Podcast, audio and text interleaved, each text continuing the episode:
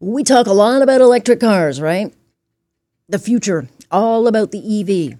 We are investing billions, billions into this once in a lifetime generational opportunity. They'll tell us, the, the politicians love it. This is once in a generation. We've got to put 50 billion in, right? And so you would think if this is the once in a generational opportunity, and if you want us to buy in, you would think that the you know government's doing whatever possible to make sure that the business case is made make me the business case and I'll buy, right? And they're just not doing it. I mean, they want gas powered cars banned by 2035. That is the Trudeau government's part of their climate legacy. We see the billions being put into the battery factories, but we have no idea, province to province, what it's going to cost us individually to pay for all these other investments. All these things have to be bought. Things like power grid, redoing that, revamping that, revitalizing that in Ontario. Power lines, power grid, charging infrastructure. How much does that cost? How much is that going to cost each of us? And how did the government design policy when apparently you can't find the info? And you know how we know that? Because my next guest, Colin Craig, president of secondstreet.org, looked for it. Good morning, Colin. Morning, Alex. All right. So you looked for the information. We're talking about the kind of information that, you know, I could do a little check and say, oh, look, they've built 1,800 uh, chargers in Ontario and this is what they have planned. None of that's available?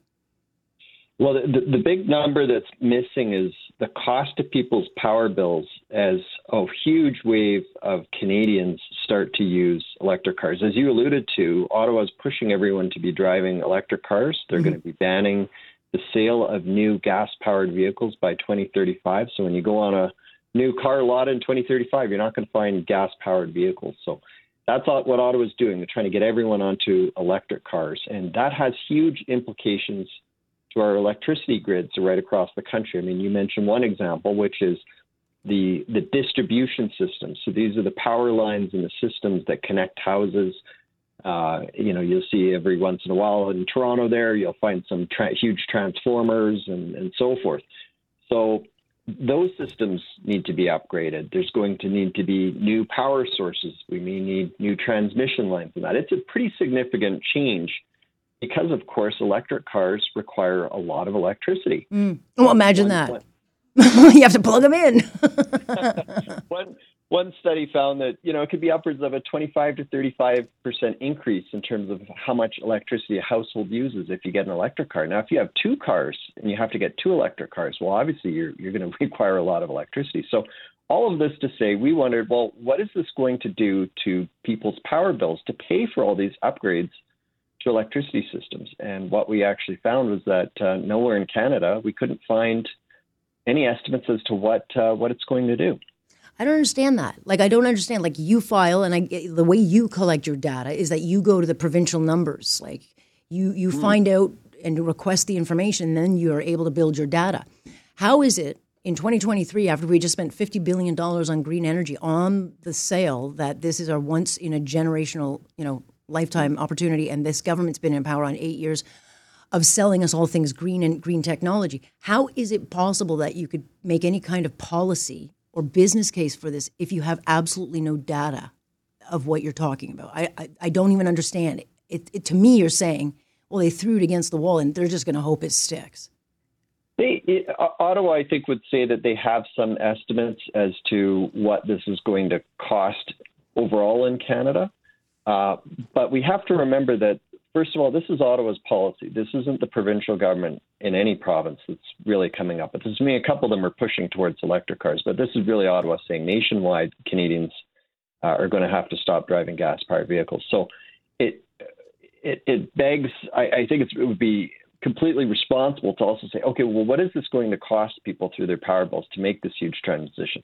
Figure that out first before going headlong into pushing everyone towards driving electric cars. And we just can't find the information, but it, it should be broken out by province because different provinces are going to be affected differently. Sure. Right? I mean, if you're in Ontario, in uh, Quebec or Manitoba, where you have lots and lots of hydroelectric power, it's probably going to be a little bit easier to manage this transition than in other provinces. I think it will still be challenging in those provinces, but you know, Ontario relies more on gas. Certainly, Alberta, Saskatchewan do as well. So there's a whole bunch of moving parts here, and it, it just certainly seems like the homework wasn't done ahead of time. Well, uh, color, color, me shocked. We didn't even know that we were hiring 1,600 foreigners. Like, like there's so many things about these announcement, Colin, that it's great to get the headline, but what's the fine print? And and if you want people to get into an electric car, then people mm-hmm. have to be able to say, okay, well, I feel like I can drive it. I know it'll last. Here's what I've got. We've got a, a, a, power grid system that I know works. Here are my power stations. But I don't see any of that. And so we've got, what, 10, 11 years, let's say, 11 years to kick everybody out of a gas powered car. But mm-hmm. I don't know, and you can't even tell me how long it would take to overhaul Ontario's transit, like the grid. Sorry, the, you know, the transit grid, but the power grid. It's not a small thing, and it would cost billions, like billions. And then if I want to park my car in the driveway, am I allowed to get a like we need information as to how it could work if you want to sell people to get into these things. Oh, for sure. And you know, we're not we're not an anti-electric car or anything like that. Yeah. It's great when there's more competition for different products for consumers, but you have to do the homework ahead of time. And one example is uh, in Saskatchewan, they looked at their distribution system. So again, these are the power lines that connect people's homes and cities and that. And what they found was that in a, a sample of 22 homes, it could only accommodate 11 electric cars. So that's not even one car per household. So you have to do these upgrades to the systems to make sure there's enough power that can get into uh, typical streets. And this tends to be a problem in, in, older communities rather than newer ones. But still, it's, it's going to be a challenge um, uh, for uh, local electric utilities to make those types of upgrades too. So there, there's a lot of moving parts here. There's, uh, you know, I think some big costs behind this transition. And I think uh, be prudent to pause Ottawa's uh, ban by 2035. you want to take their last policy away, Colin? Boy, oh boy, it's not well, been a great week for them. I don't know. this is important stuff, right? I mean, it could cost us a fortune. You got to do the homework first and then communicate that with Canadians and make sure people are on board. I think before you go down this road uh, without a, a, real plan, without a charge. Exactly. well, I mean, literally, I, I, do think that is one of the biggest things people uh, are concerned about: is will it work? And and it's a big transition. If you're, I think you, you go into a new car every four years, five years. Some people stay with them for life, but it, it, if people are going to make that kind of move, it's a big one. Got to get it right. You know.